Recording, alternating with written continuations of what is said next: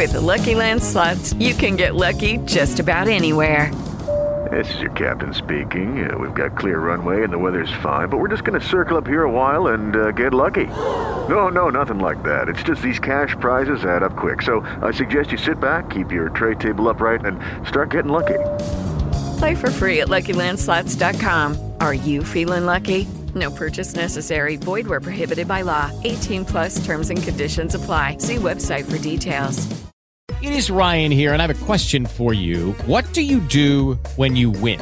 Like, are you a fist pumper?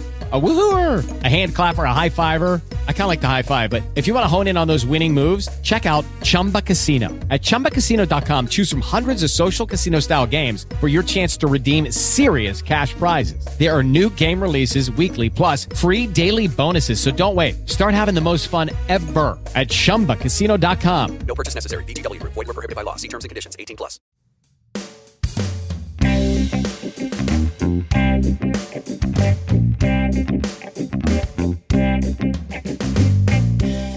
Amiche ed amici di William Galt, siete arrivati con me a una nuova puntata di questo podcast dedicato alla vita di un uomo qualunque.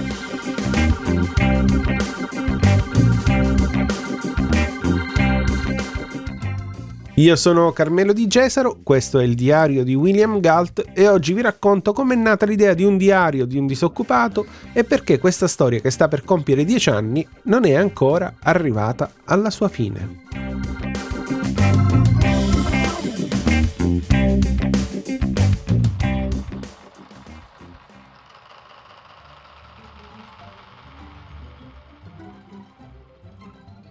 Diario di un disoccupato nasce il 31 maggio del 2014, sei mesi dopo la registrazione del dominio williamgalt.it che nelle prime intenzioni doveva essere uno sfogatoio senza pretese e senza alcuna linea editoriale.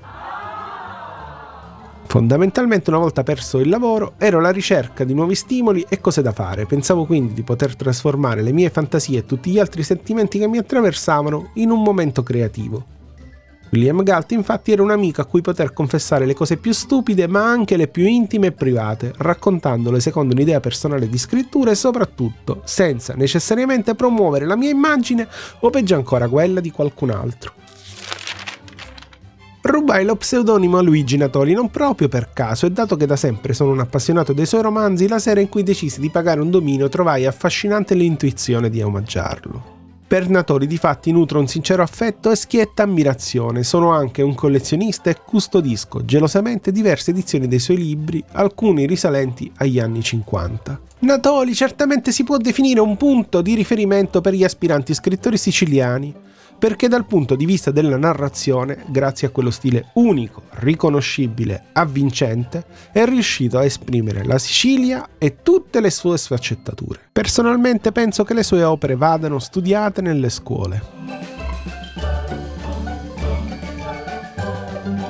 Per quanto mi riguarda, aver letto i suoi romanzi credo mi sia servita ad affrontare la sfida di intraprendere un percorso narrativo che non fosse la semplice radiocronaca della mia vita. Già dalla prima lettura dei Beati Paoli infatti ho immaginato di poter raccontare i giorni nostri con un linguaggio poco aulico e ricercato, in vero che fosse sincero e immediato. Volevo riportare la contemporaneità attraverso un percorso fatto di immagini e vicende che fossero sì personali, coinvolgenti, sincere, tuttavia allo stesso tempo parallele allo scorrere della storia. Ecco perché come è successo in Forrest Gump, fin dalla prima stagione troverete personaggi che il passato l'hanno scritto sul serio, a partire da Giovanni Falcone, passando per Sergio Mattarella per finire su vicende meno note. Diario di un disoccupato in sintesi è un modo semplice per raccontare questioni alle volte difficili, cercando di non prendersi troppo sul serio. Ho aperto ad altri il mio piccolo mondo e l'ho fatto esprimendomi come faccio con gli amici, parlando come sono solito fare, utilizzando il dialetto e quel pizzico di ironia che mi contraddistingue. Quindi William Galt sono veramente io, senza alcuna alterazione di scopo. Entrando nella vicenda, la prima pagina di questa raccolta, direi il foglio 1 di cui si compone la prima stagione che si intitola Riso con fagioli, in qualche modo segna il punto di svolta di questa avventura. Questo perché fotografa un momento molto importante che stavo attraversando, e cioè il momento zero di un'esistenza che siamo tutti abituati a vivere pensando sempre a come sarebbe stato, tralasciando il come sarà.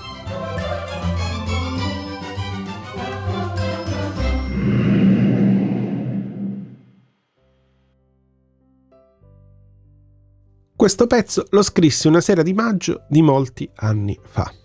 Ero solo e mi trovavo nel mio studio piegato dalle emozioni negative dovute alla perdita del lavoro. Erano già otto mesi che non lavoravo più e mi sentivo risucchiato nel più classico dei vortici del fallimento. Disoccupato, con un mutuo sulle spalle e nessuna speranza che le cose potessero cambiare.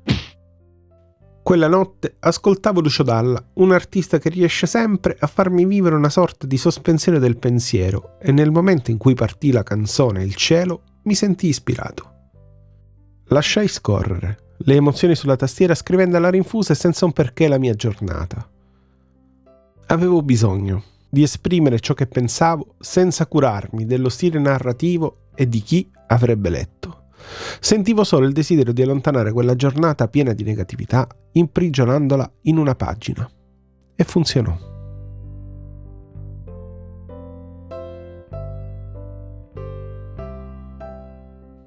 Lucio Dalla mi aiutò a sopravvivere ai pensieri che stritolavano Carmelo e William da quel momento era diventata la prigione in cui avrei rinchiuso tutti i cattivi. Da allora e sono passati veramente tanti anni, è ancora un luogo necessario per liberare i polmoni dalla paura di respirare in anonimato. Dopo ci volle ancora tanto tempo per recuperare tutta l'aria di cui avevo bisogno. Piano piano però tornai, giorno dopo giorno, ad avere fiato. In William scaricavo le cose che avevo da dire e lui mi restituiva la libertà. L'esercizio funzionava, stavo riconquistando la mia vita e non pensavo più ai singoli momenti di una storia, non pensavo più alla sua fine. Il diario ancora oggi è vivo, in continua trasformazione e forse non finirà mai.